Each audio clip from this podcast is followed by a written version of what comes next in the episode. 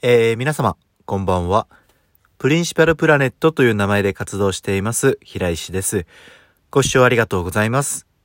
このラジオでは、私の日常でしたり、音楽やエンターテイメントに関しての情報をお届けしていこうと思っています。えー、今日もですね、寒さに負けずに、えー、ウォーキングをしてきました。まあ、まだ2日目なのでね、あのーさすがに、えーもう諦めたみたいなものはないんですけどもね、うん、あの 結果から言うとですね、あの、うん、まあ、ちょっと眠いやないかと。ええあの、もう眠くなってるじゃないかというふうにね、突っ込んでしまいましたね。まあまあ、まだ2日目ですし、あの、その前日寝足りなかったっていうのもあると思うんですけども、あとあの、もっと体力をつければですね、まあそこら辺も改善されるんじゃないかなと思うんですけども、まあ、とりあえずあの、夕方ぐらいからですね、あの、強烈な眠気に、あの、襲われてしまったという2日目の報告でございました。えー、まあでもね、こうやっていろんなことにチャレンジしていく中で、こう、リアルな、あの、近況みたいなものをね、まあ話していくっていうのもまあなんか面白そうですよね。あの、世の中に結構良いとされる習慣っていうのはいっぱいあると思うんですけども、あの、本当にそれが効果があるのかとか、そういうのを私の体を持って、えー、なんかこう検証していくみたいな企画もあってもいいのかもなーってちょっと思いましたね。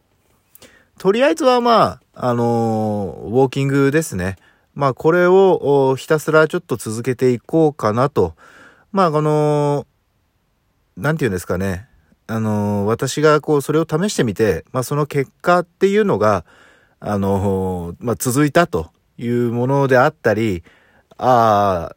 やっぱ諦めたんだな、みたいな、あのー残念な結果のものも、まあ含めてですね、聞いてくださっているあの皆様の、こう一つのサンプルとして役立てられたらいいのかなっていうふうには思っています。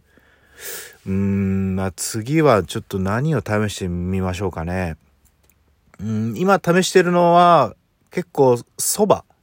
をほぼほぼ毎日食べているんですけども、蕎麦ってすごい体にいいっていうのは全然わかってるんですけども、まああと一つですね、あの、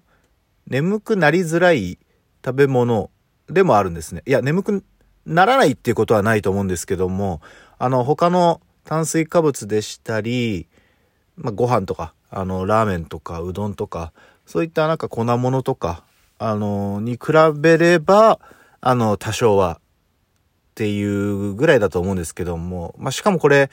二八そばとか結構小麦粉の割合が多いと、結局小麦粉を取っちゃって、あの、眠くなるみたいなものもあるので、まあ、できるだけ10割に近かったりとか、うん、そういったお蕎麦をですね、まあ、間に食べることによって、